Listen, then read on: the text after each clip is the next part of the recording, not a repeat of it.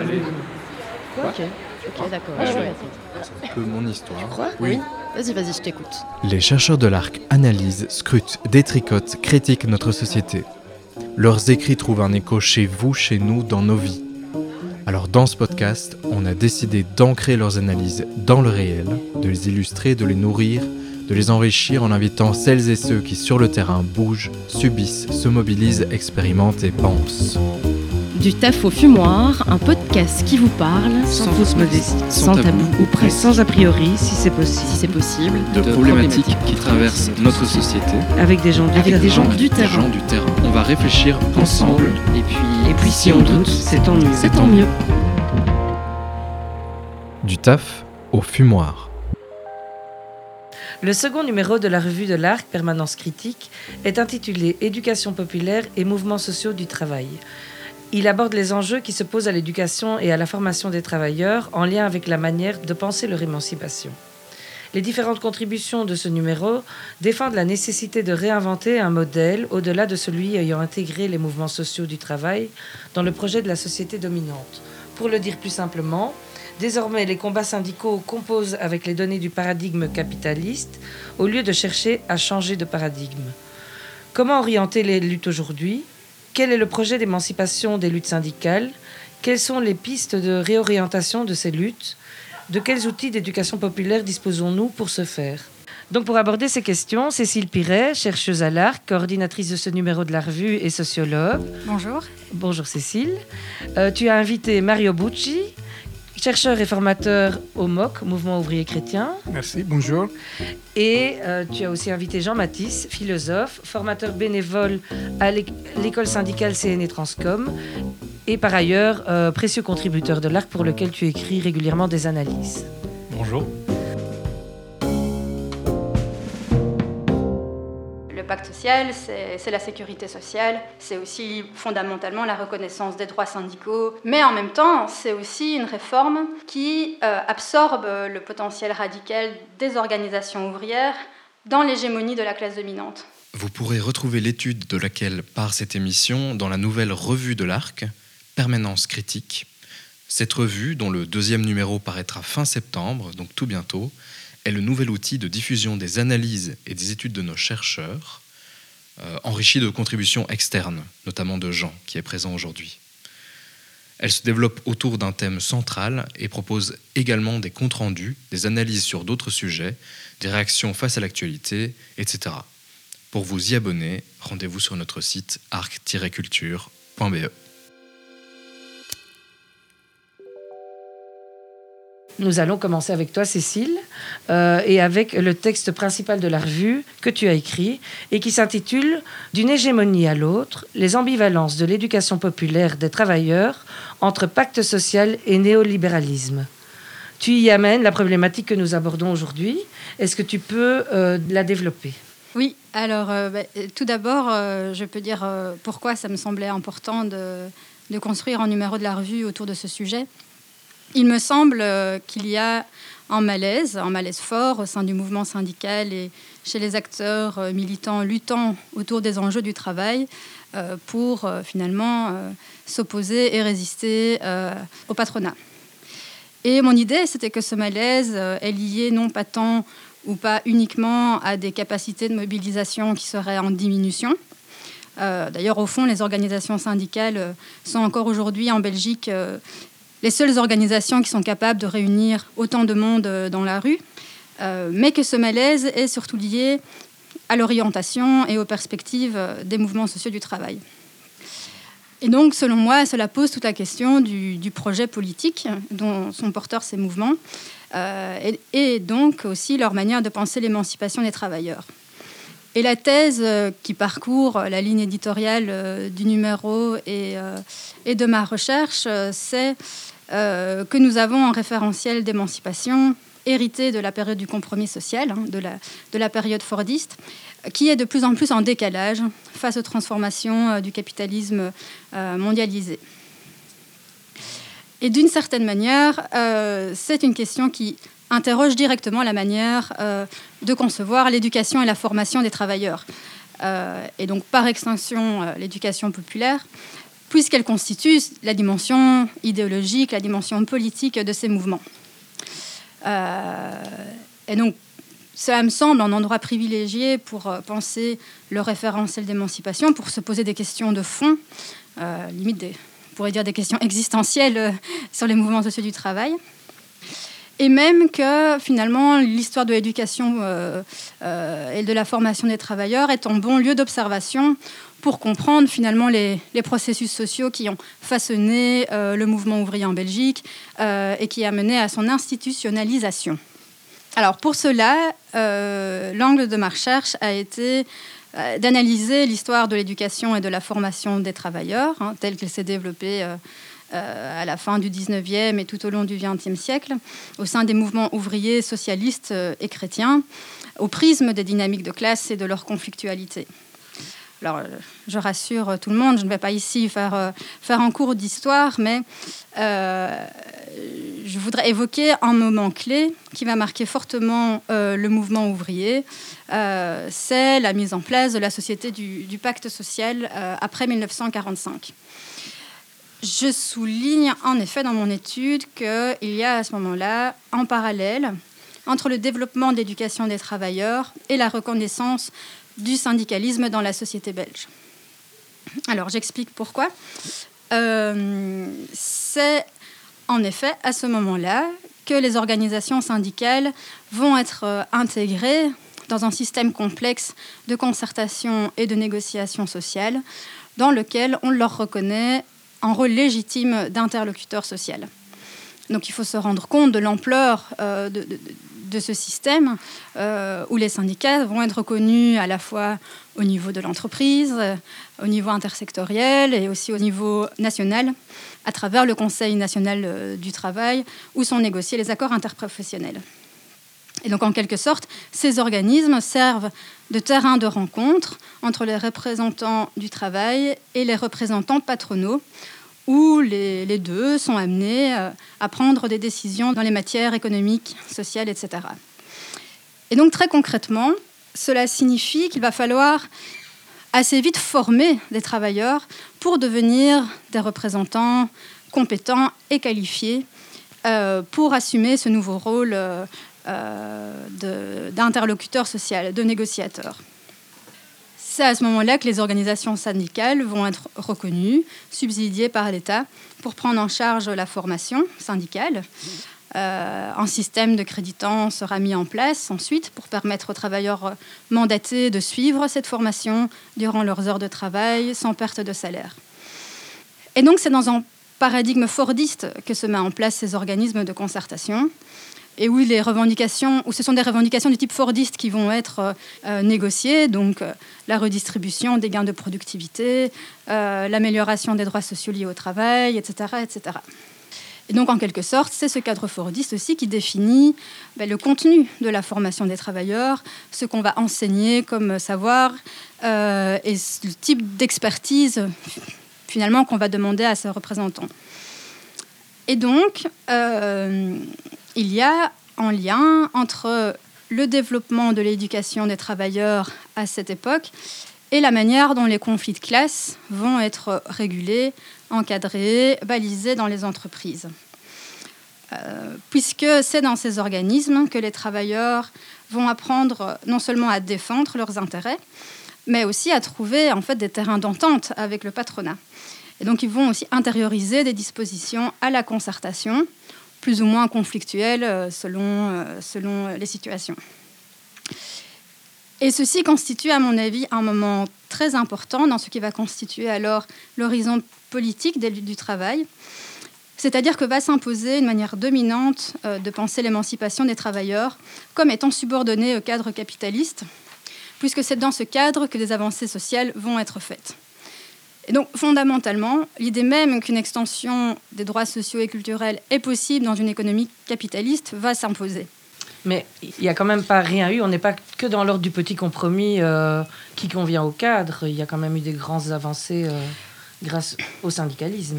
Oui, oui, tout à fait. Donc, c'est, il faut regarder, en fait, euh, je pense, la dynamique sociétale dans son ensemble. C'est-à-dire que c'est effectivement une période assez inédite pour le mouvement ouvrier avec des avancées tout à fait nouvelles.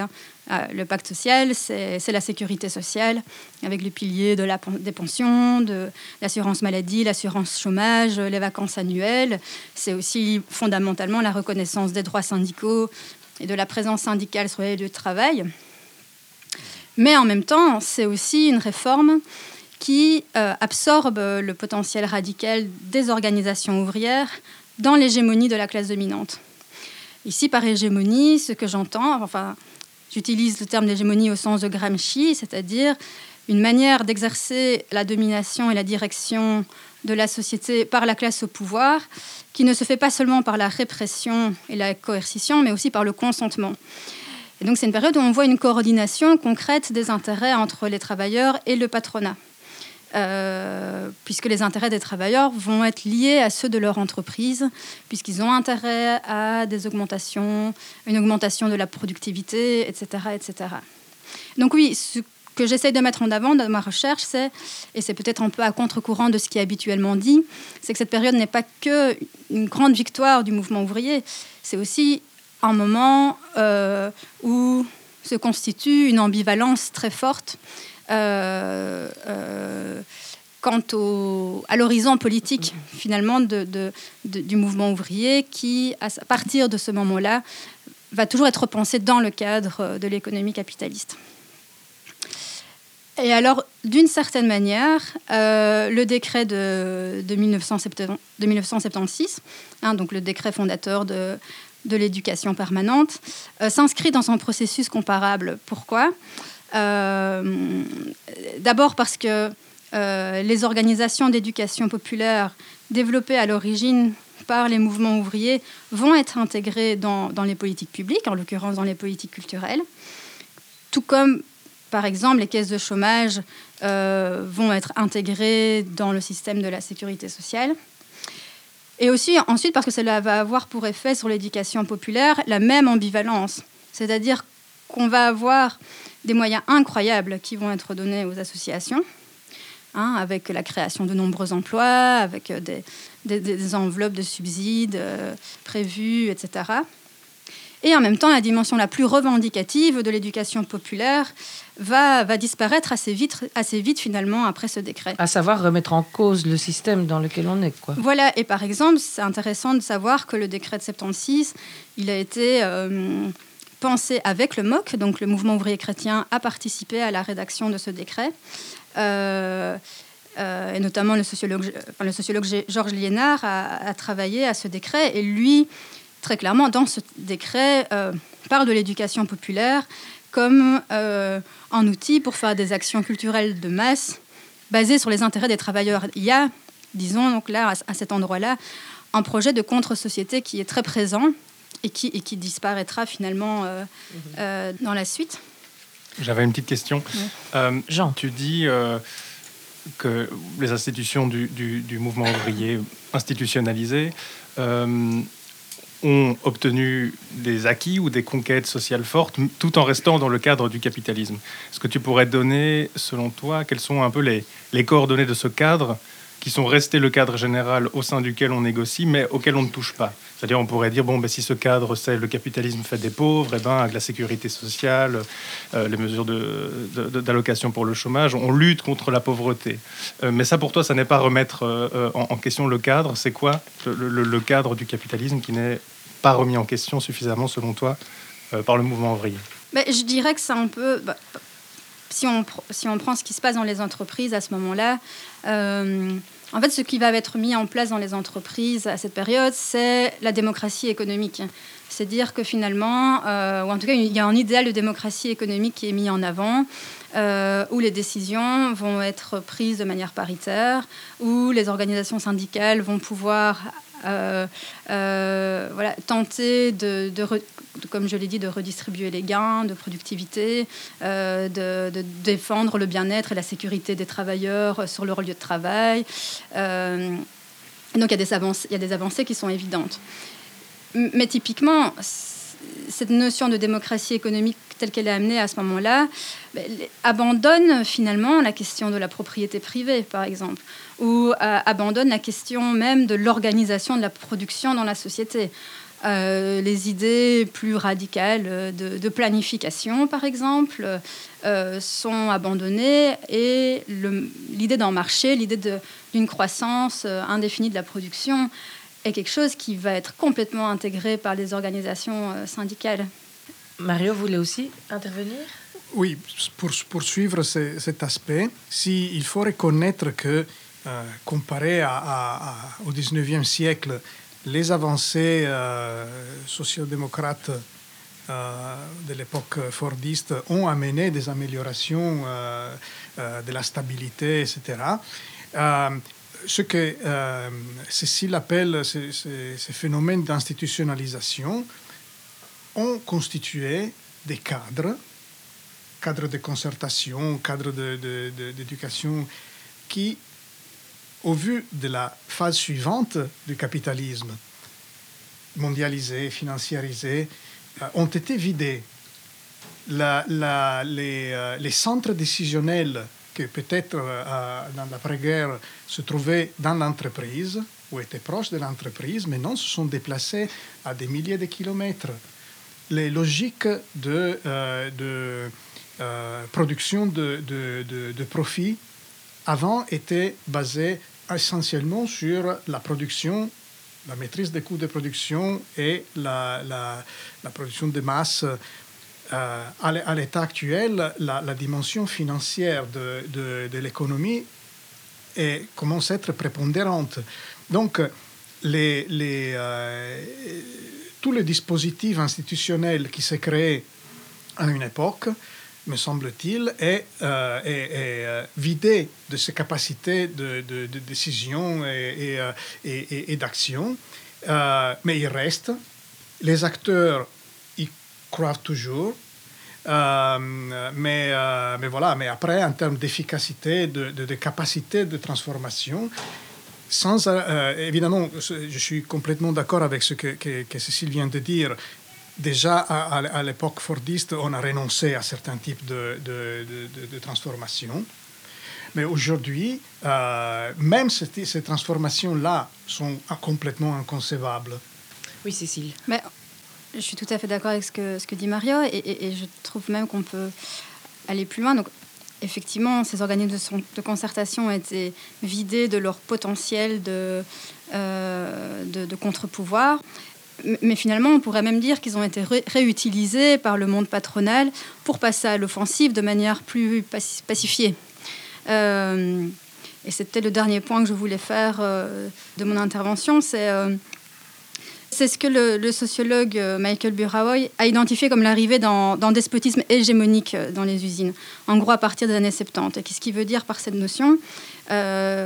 C'est finalement que c'est l'idée que les outils de la concertation sociale qui organisaient le consentement des travailleurs au projet de l'entreprise capitaliste, mais qui permettaient aussi de gagner des concessions, et ces outils sont cette fois réutilisés par l'employeur finalement pour imposer son agenda économique.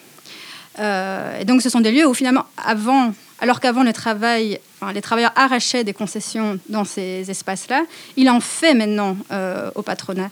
Et je crois que c'est très clair dans tous les cas, de, par exemple, de restructuration et de licenciement collectif, où euh, en fait la, concertation sociale s'est transformée en une euh, négociation de compensation sociale qui a en fait quand même au final comme effet de de, rendre très prévisibles les plans de restructuration, de, les, les, pacifier et de faire plus ou moins accepter, en tout cas aux organisations syndicales et aux travailleurs, bah, ces décisions économiques-là.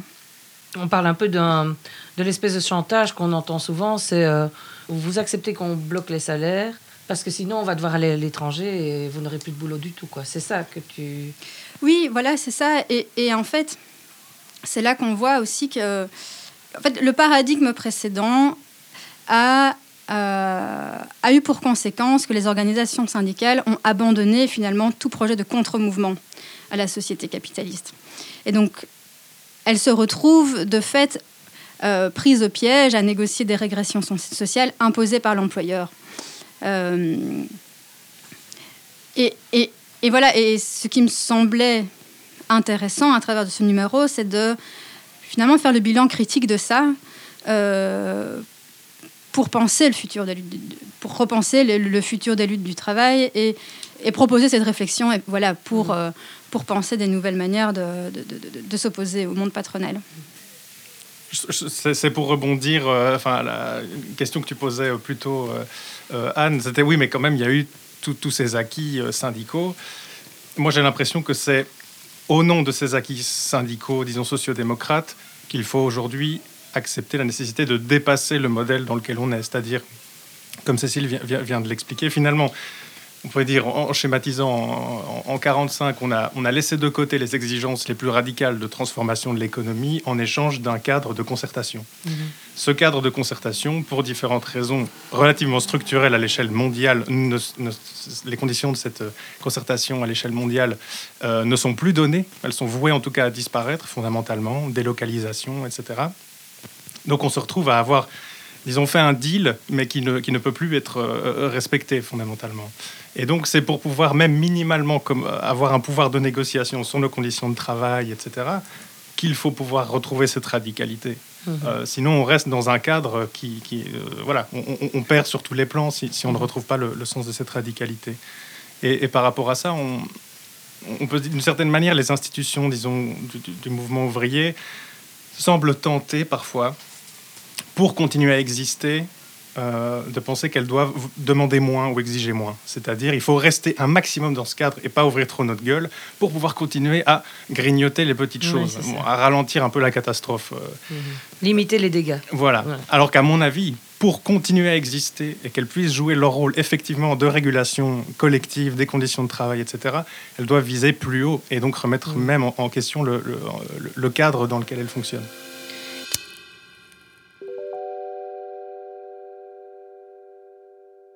Euh, Mario, toi qui, es actif dans la formation syndicale, Enfin, ça doit être complètement déprimant, évidemment, un constat pareil, parce que euh, est-ce que tu te retrouves face à des gens qui y croient encore? Est-ce que, est que la formation euh, syndicale est, est, devenue un lieu de réflexion sur vers quoi on, on veut aller?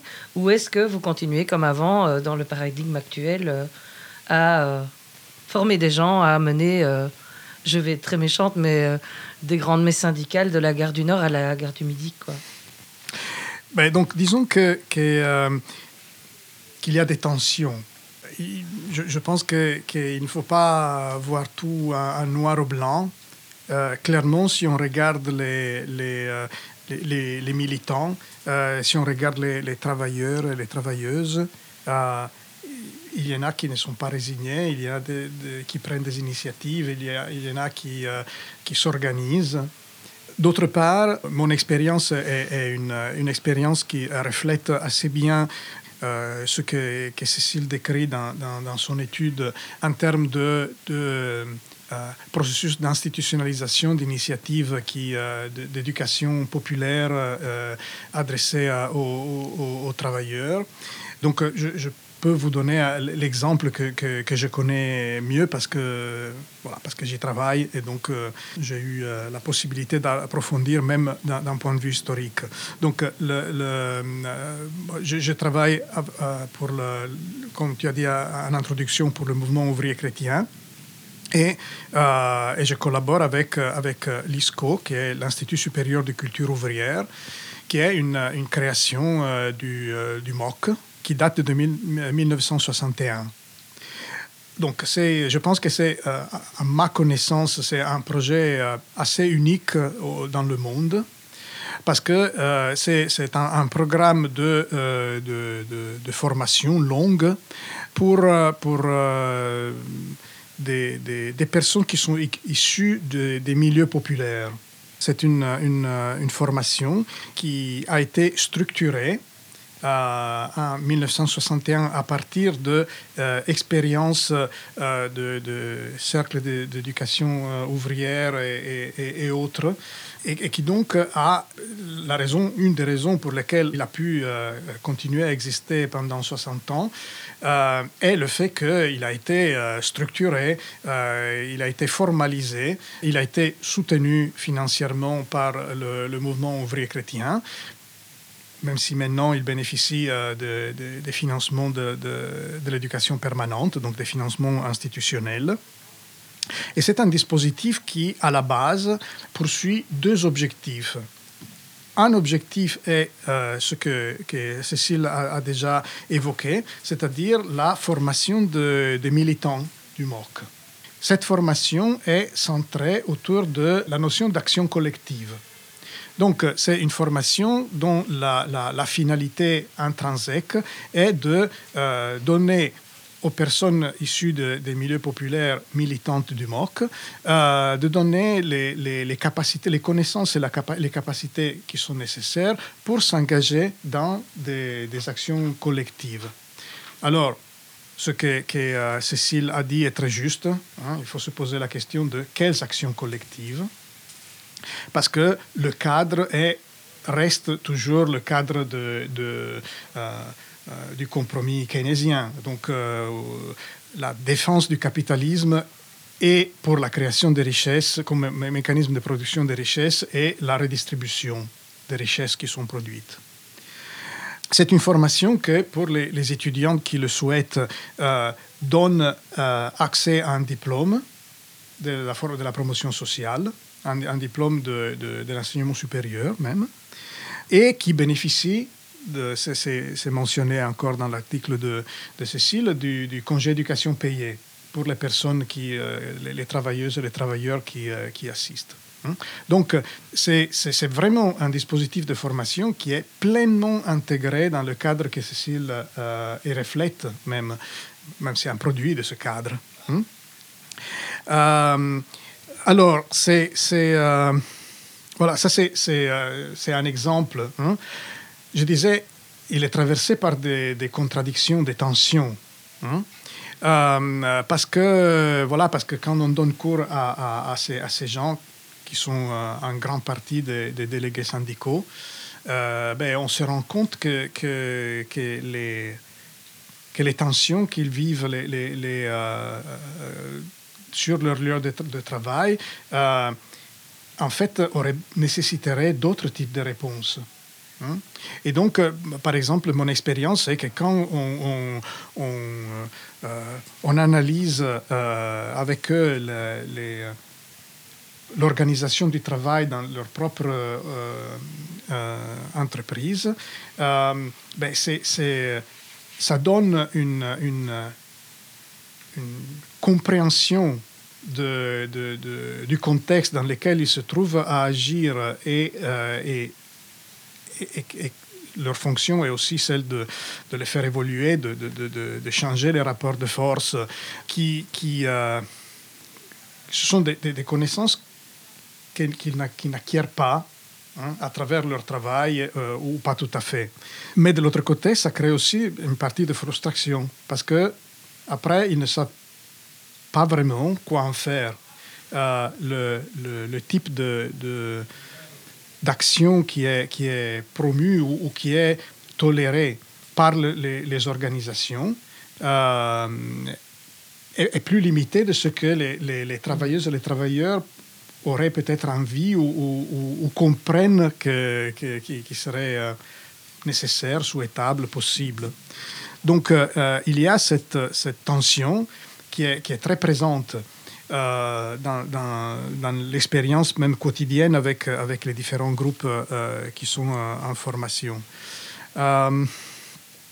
Voilà, donc ça, c'est, mmh. je, je, pense que, que, que c'est une... D'un côté, c'est, c'est un succès énorme parce que un programme aussi structuré et qui existe depuis 60 ans existe encore aujourd'hui ailleurs, dans d'autres pays, la, la, la, la, euh, tension entre la formation des de, plutôt professionnelle des travailleurs et la form une formation politique euh, désormais a basculé complètement du côté euh, de, de, la formation euh, professionnelle. Mmh. D'ailleurs, même ici en Belgique, pour le, le peu que j'en sais, du côté des, des Flandres, cette tendance est, beaucoup plus accentuée que, que du côté francophone.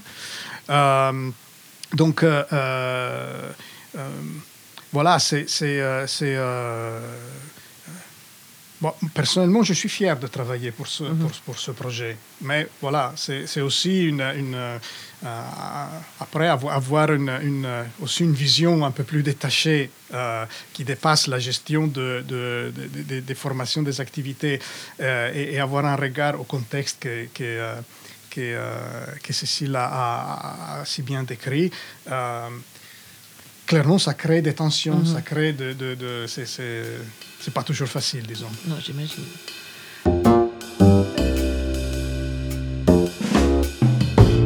Du taf au fumoir. Jean, toi, tu as travaillé sur euh, les pratiques qui permettent de éventuellement dépasser, qui pourraient permettre de dépasser l'ambivalence euh, et les limites du paradigme dans lequel euh, donc les luttes syndicales semblent un peu euh, engoncées.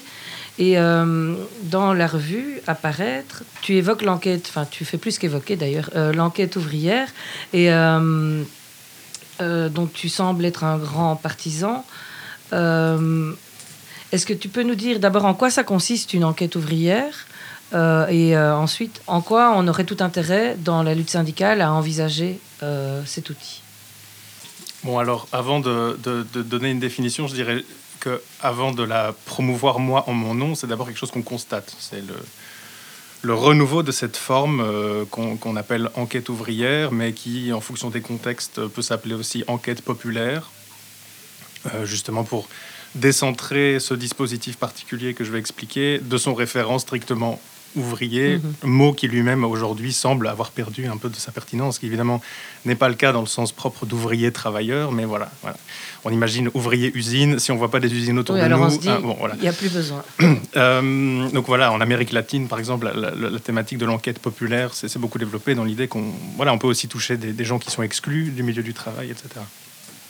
Donc c'est d'abord quelque chose qu'on constate avant que je le, le promeuve. Et la question que, que je traite dans mon analyse, c'est finalement euh, quelles sont les formes d'enquête que l'on pourrait souhaiter voir se développer? C'était ça finalement. Et donc euh, mon analyse est une prise de position, euh, une proposition aussi. Euh, voilà, on pourrait m'opposer tout un tas d'arguments, mais voilà, c'est une proposition au débat. Alors, première chose, quand on entend enquête, on va sans doute penser à des gens qui font des coups de fil pour remplir des questionnaires ou des choses comme ça. Alors, ça n'est pas ça. Alors, disons, un processus d'enquête ouvrière, je vais utiliser le mot générique d'enquête ouvrière ici, peut inclure à un moment quelque chose comme un questionnaire euh, qui serait distribué. Voilà, on voudrait collecter des informations. Mais l'enquête ouvrière telle que je l'entends ici, c'est un processus euh, qui ne se réduit pas à, ce, genre de choses et qui, en général, s'oppose sans doute dans son principe à ce qu'on imagine étant, euh, voilà, juste aller distribuer des questionnaires à des milliers de gens pour récolter des données, et puis qui sont traités par, voilà, d'autres personnes qui n'ont aucun lien avec les personnes qui ont été interrogées. Euh, L'enquête ouvrière, euh, au sens large, on peut l'entendre donc comme un- une pratique ou un dispositif ou un processus dans lequel des gens essayent de produire un savoir de leur situation dans le but de transformer cette situation. Ça, c'est la définition la, plus générale qu'on pourrait donner. L'image qu'on peut avoir, qui est celle euh, historique d'enquête ouvrière dans les années 60 en Italie, ce sont des intellectuels euh, qui sont allés dans les usines. Donc c'est aussi, voilà, là dans ma définition, j'ai dit des gens qui veulent comprendre leur situation pour la transformer. En général, l'enquête met aussi en son centre une rencontre entre des mondes sociaux ou des milieux sociaux qui ne, coexistent pas toujours. Euh, donc des intellectuels qui viennent en usine, non pas avec l'idée qu'ils vont expliquer aux ouvriers quelle, est leur, euh, quelle est la réalité de leur travail, euh, ni non plus en supposant que les ouvriers savent tout de la réalité du système capitaliste dans lequel ils jouent un, un rôle important, mais que c'est dans la rencontre de ces deux groupes qu'un savoir critique euh, peut être produit. Donc on a besoin à la fois de la perspective des ouvriers, mais qu'on a aussi, pourquoi pas, besoin du savoir produit de manière plus académique du côté de la Mhm. sociologie, de l'économie et ainsi de suite. Euh, je t'interromps parce que Mario semblait avoir très envie d'intervenir. Non, c'était presque une blague parce qu'en fait, euh, historiquement, ils, étaient, ils, ils n'en- n'allaient pas dans les usines, mais aux portes des usines. non, c'est important parce Ouais. que parce que il, il y a cette, cette expérience à laquelle euh, Jean fait référence euh, impliquait que que, euh, que, que la- la- disons le- les intellectuels euh, ben, il, se levait, il, il- commençait à s'adapter aux horaires de travail des travailleuses et des travailleurs. Donc, euh, pour les rencontrer, il devait aller à l'entrée. Et donc, il devait se lever à 4 heures du matin pour être euh, devant les portes de- des usines à 5 heures, 5 heures et demie, 6 heures, ou à la sortie. Euh, et euh, et c'était, et c'était euh, parce, que, parce que déjà à ce moment, c'était difficile de convaincre les travailleurs à faire des heures supplémentaires pour euh, s'amuser à discuter euh, de, de- de leur, ou à réfléchir sur leur euh, euh, activité de travail, où ça c'était limité à, à- à des, à, des, à des minorités. hein. Mais euh, donc il fallait vraiment aller à la rencontre, mais évidemment que c'était interdit de rentrer dans les usines. Euh, et donc c'est pour cela que, que euh, c'est pas pour corriger Jean, mais Ouais, je pense que, que- apporter que la c'est- ouais. important euh, pour, pour comprendre quelle, était la- la- l'alliance euh, Mhm. à laquelle euh, Jean fait référence. Oui. Alors ça, ça, ça, ça marche très bien pour ce que tu dis est très juste pour les, pour les, les enquêtes italiennes, donc le, le mouvement qu'on qu'on appelle opéraïste, euh, justement par cette manière de voilà des théoriciens ou des, des intellectuels communistes qui disent bon il faut aller voir dans les usines quel- quel- que- comment le travail évoluait, comment les conditions de travail ont évolué. Euh, et c'est un mouvement qui a été particulièrement fécond sur le plan théorique. Euh, sur le plan politique aussi, disons, ça a eu voilà, tout le mouvement de l'autonomie italienne après. C'est aussi des, des- des effets de, de long terme sur quelques décennies. de, euh, voilà, le fait. enfin, bon, bon je- j'en reste là pour ce point. Euh, mais par contre, ce qu'il faut noter, c'est qu'en France, où il n'y a pas eu de mouvement comparable, en tout cas en termes de production théorique d'enquête, il y a eu euh, le, mouvement des, établis en usine. Donc, là, ça venait plutôt des courants maoïstes français, des gens qui, donc des intellectuels qui, vu qu'on on n'avait pas le droit de, de rentrer en tant qu'extérieur dans l'usine, bah, du coup, se faisaient embaucher, hein, en cachant euh, leur diplôme, etc., se faisaient embaucher en usine dans l'idée de faire de, de l'agitation politique, comme on pouvait dire à une certaine époque. Mais voilà, est-ce que c'était un processus d'enquête dans le sens où voilà, la question du, du résultat produit, euh, évidemment la question se pose, sachant que voilà, la définition que je donnerai ici, c'est vraiment ce lien entre euh, produire un savoir qui soit politique, donc ça n'est pas un savoir inerte, purement académique, extérieur, Euh, mais c'est aussi produire une politisation des gens qui sont là en produisant du savoir. Donc c'est à la fois un savoir politique et une politisation savante qui essaye, disons, d'être instruite des conditions structurelles qui déterminent la situation dans laquelle on vit. Euh, essayer de saisir un peu euh, tout ça euh, afin de pouvoir agir plus, plus, directement ou plus efficacement d'un point de vue stratégique sur cette situation. Et aussi dans l'idée que, en fait, produire un savoir sur notre situation de vie, ça nous transforme intérieurement d'une certaine manière. hein. Ça, disons, ça peut nous déplacer. Euh, C'était voilà, un- une thématique marxiste d'un point de vue philosophique qui est l'idée que voilà, un, ouvrier a, une double existence. D'un côté, il est un ouvrier qui en fait sert à produire de la richesse et à reproduire le capital qui l'assujettit. Donc il est pris dans ce cercle vicieux où il nourrit la bête qui le domine. Et en même temps, il a quelque chose en lui en tant qu'ouvrier qui ouvre vers une autre possibilité, une autre forme d'organisation sociale qui implique la négation de l'organisation capitaliste du travail. Donc cette idée d'une division intérieure euh, aux, travailleurs, c'est quelque chose que l'enquête peut essayer d'aller activer. Euh, L'idée, c'est que on a besoin de, se cliver, de se déchirer intérieurement pour euh, agir, pour transformer notre situation. Et pour ça, produire du savoir permet euh, d'introduire ce décalage par rapport à soi-même. Donc ça, permet de tirer le constat du décalage. Enfin, tu vas me dire, c'est peut-être la genèse de quelque chose d'autre, mais c'est pas l'enquête du coup qui va te donner des pistes pour un autre paradigme ou pour euh, euh, une remise en cause du paradigme. Je, je pense que ça le peut tout à fait. C'est- c'est- C'est-à-dire par le travail d'enquête, on peut euh, identifier l'existence d'un désir partagé par, par, C'est ça, par des groupes ouais. sociaux, d'autres choses, et de peut-être pouvoir nommer ou donner des noms Mhm. à ces autres choses. Voilà. Ce qu'on veut, ce serait pouvoir décider nous-mêmes de nos existences. Voilà. Ça, ça pourrait se dire comme ça. Après, Mhm. c'est une formulation très, très, très théorique peut-être, mais quelque chose qui, qui, qui- qui se nomme de cette manière-là et qui se dit, bon, ben, quelles conséquences on peut tirer de cette envie-là? Ah, ok, on veut, on veut pouvoir choisir nous-mêmes comment on vit et ne plus être euh, assujetti ou aliéné à des logiques qui nous dépassent et qui s'imposent à tout le monde. Ok, ouais. qu'est-ce qu'il faudrait transformer pour ça? C'est une condition nécessaire en tout cas, de comprendre dans quoi on est pour savoir euh, si on y est bien ou si on veut en changer. Voilà, Ouais. ouais. Et, et je me permettrai d'ajouter aussi de euh, rendre collectif ce savoir. Mhm. C'est c'est la- la- la- le, le passage de l'expérience individuelle au savoir collectif est un passage qui est, qui est fondamental dans cette, dans cette logique. Condition nécessaire, mais pas suffisante, euh, je ça. pense. Non, euh. évidemment. Non, euh, effectivement, euh, dans, dans mon analyse, je dis qu'à mon avis, l'enquête donc, est, est une forme dont on voit qu'elle re- elle regagne de l'intérêt. Euh, Aujourd'hui, euh, dans plusieurs pays, hein, en France, il y a une plateforme d'enquête militante qui réalise des enquêtes, euh, en, Angleterre aussi, au MOC de Bruxelles aussi, il y a, il y a eu des- voilà, tout un numéro de d'une revue qui est sortie sur cette question, donc sur cette forme, cette forme de pratique, qui est vraiment au cœur de la démarche de, de- de l'éducation permanente. Oui, c'est ce que j'allais dire, ça. Voilà, c'est vraiment au cœur de ça, c'est-à-dire produire pour les publics, produire eux-mêmes un savoir de leur propre situation pour s'émanciper. C'est vraiment la Mhm. définition même Oui, de, oui, de- l'éducation permanente. Euh, et d'ailleurs, je mentionne qu'il y, a- il y a une longue histoire au sein du mouvement ouvrier chrétien belge de, de ça. C'est que dans les années 20-30, le, le- le mouvement des, des, des- des JOC euh, a, mené des enquêtes ouvrières. euh, Voilà.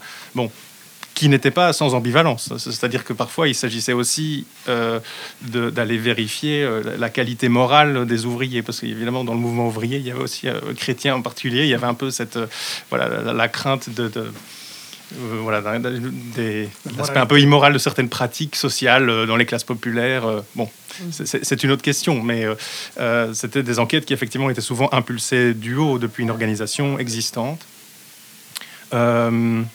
Et donc voilà, et alors les, les- les sujets ou les, choses autour desquelles on voit des enquêtes réémerger aujourd'hui, euh, il y en a tout un tas, mais alors ça, ça concerne par exemple les mutations des conditions de travail, justement, euh, euh, typiquement le, le développement du capitalisme de plateforme, les livreurs, Oui, livreuses, ubérisation. ubérisation, etc.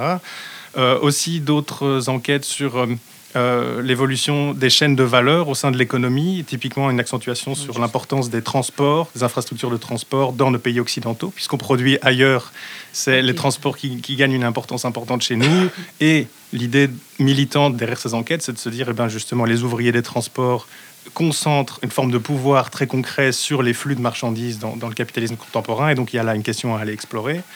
Qui est Euh, déjà enfin, bien exploité euh, dans le nord de la France quand il y a une grève, par exemple. Ben, tout à fait, tout à ça. fait. Même le fait de bloquer des ronds-points, etc. Ouais, ça, ça, ouais, vient- pouvoir, évoque, euh, ça évoque l'idée qu'il faut bloquer les flux hein, dans nos pays puisqu'on ne peut plus bloquer les usines. Bon. Les grèves dans les ports. Oui, oui, voilà. Oui, les grèves dans les ports, tout à fait.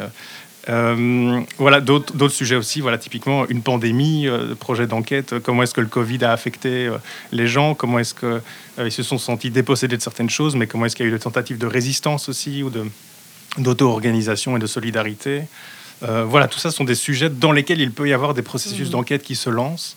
Euh, qui sont toujours euh, voilà plus ou moins imprévisibles euh, Et qui ne sont pas plein de- toujours conscients, euh, en tout cas se conscientiser en tant qu'enquête ouvrière. Enfin, je veux non non tout à les fait blouses blanches mènent un travail depuis même avant le Covid, mais fondamental là-dessus. Tout à fait, tout à fait. Mais donc voilà, ce qui fait la spécificité de l'enquête ouvrière, c'est voilà, cette articulation entre un savoir et une politisation ça, de, de nos situations de vie. Et c'est ces deux aspects qu'il faut tenir ensemble pour qu'on puisse parler d'enquête en tant que telle. Quoi. Voilà.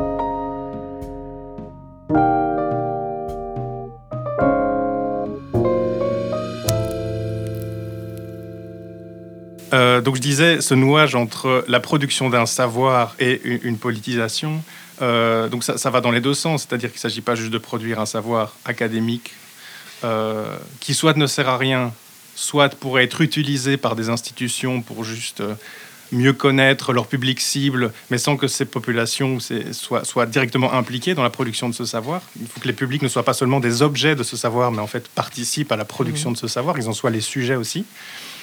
Euh, mais aussi, donc l'autre aspect, c'est ce que j'appellerais une politisation savante, qui cherche à produire du savoir.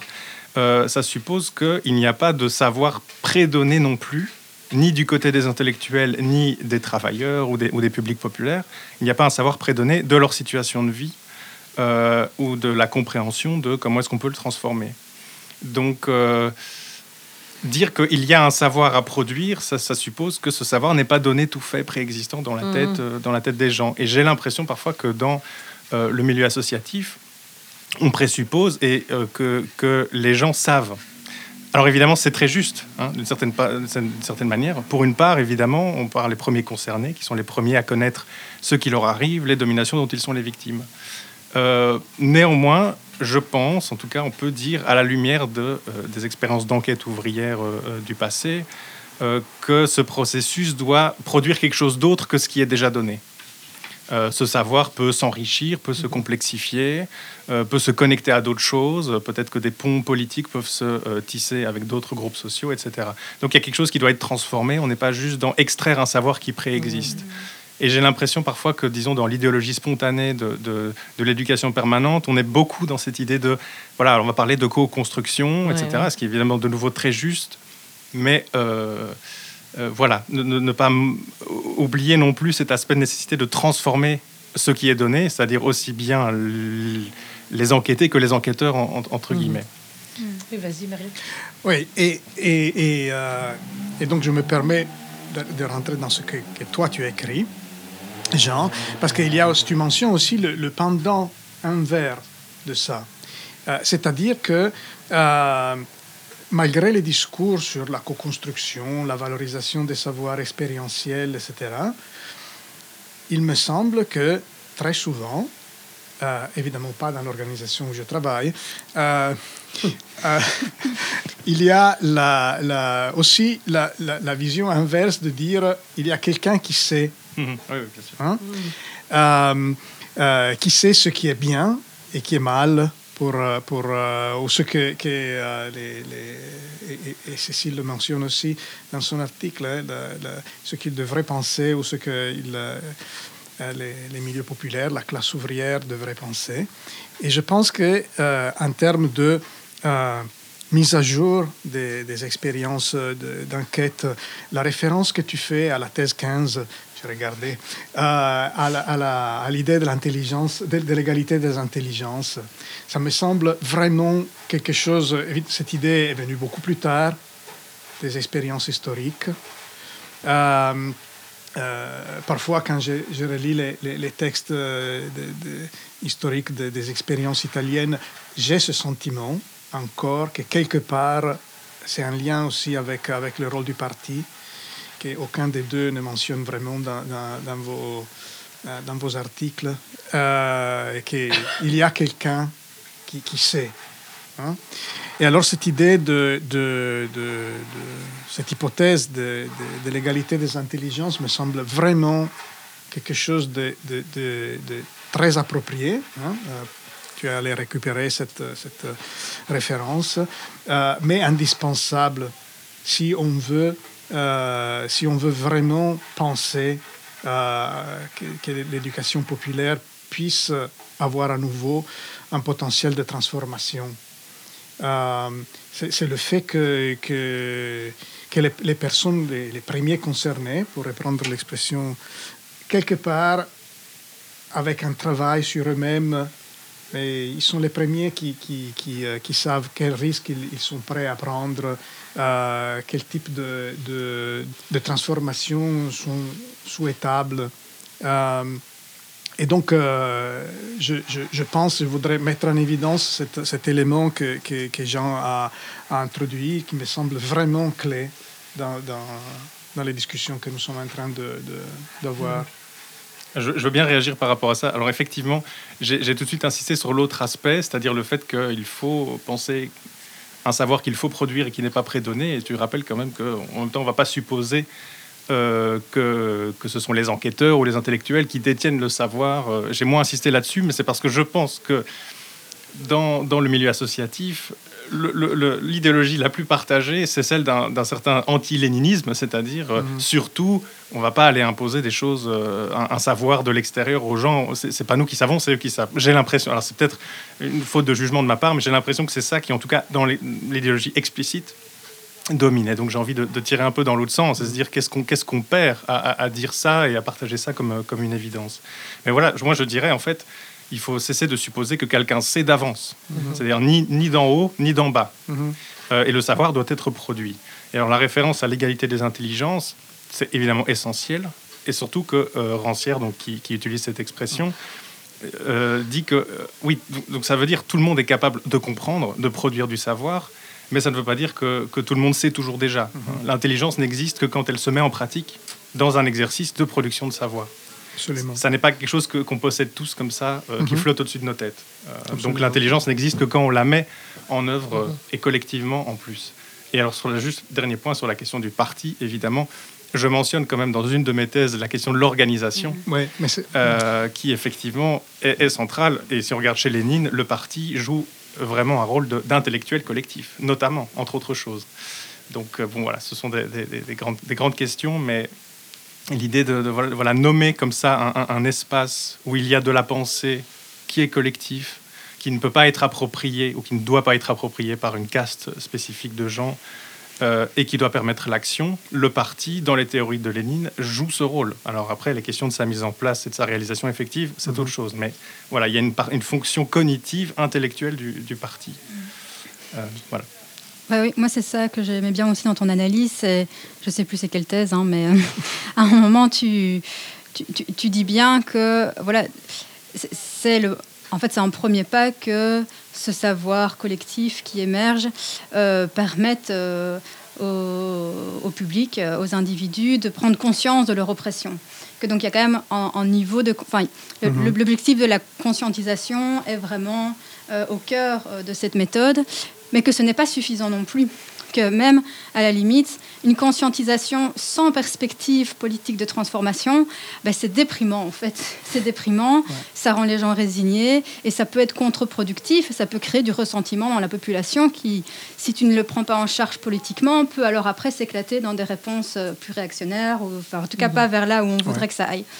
Et, et c'est clair que la question de, de l'organisation, qui est pour moi rejoint autant la question du syndicalisme que du parti finalement, est, est en stade un peu impensé peut-être de, ces, de notre, voilà, du travail d'éducation euh, populaire, euh, d'éducation permanente, tel qu'on le fait euh, régulièrement. C'est comme s'il y avait un peu un tabou sur la question du parti, Ouais. alors qu'en fait, ça, ça me semble clair que c'est que c'est quelque chose de d'absolument fondamental pour les années, les années à venir. Ouais. Et ce d'autant plus que peut-être que des mots comme auto-organisation sont dans toutes les, sont dans toutes les bouches. Donc on, on en parle d'autant plus d'auto-organisation des, des publics qu'en fait euh, on ne questionne pas vraiment l'organisation, qu'est-ce que ça veut dire, quelle forme ça devrait prendre?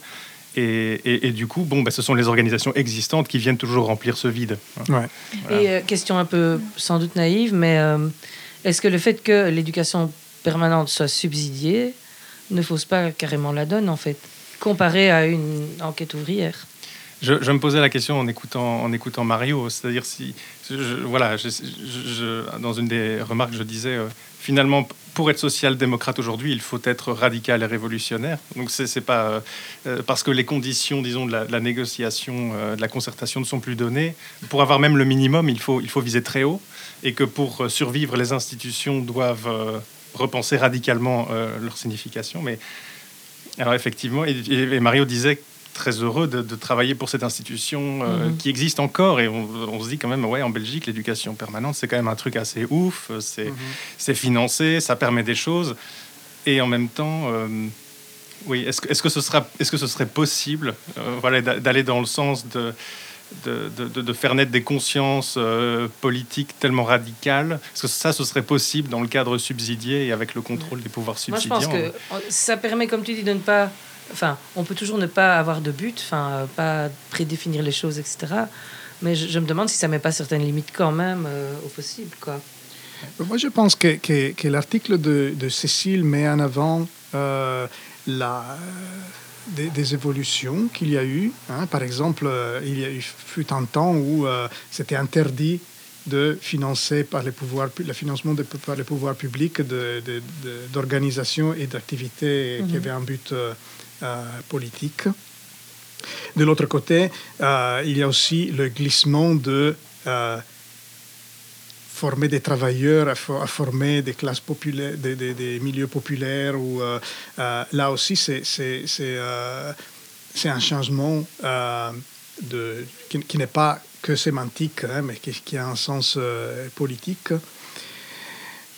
Après, c'est...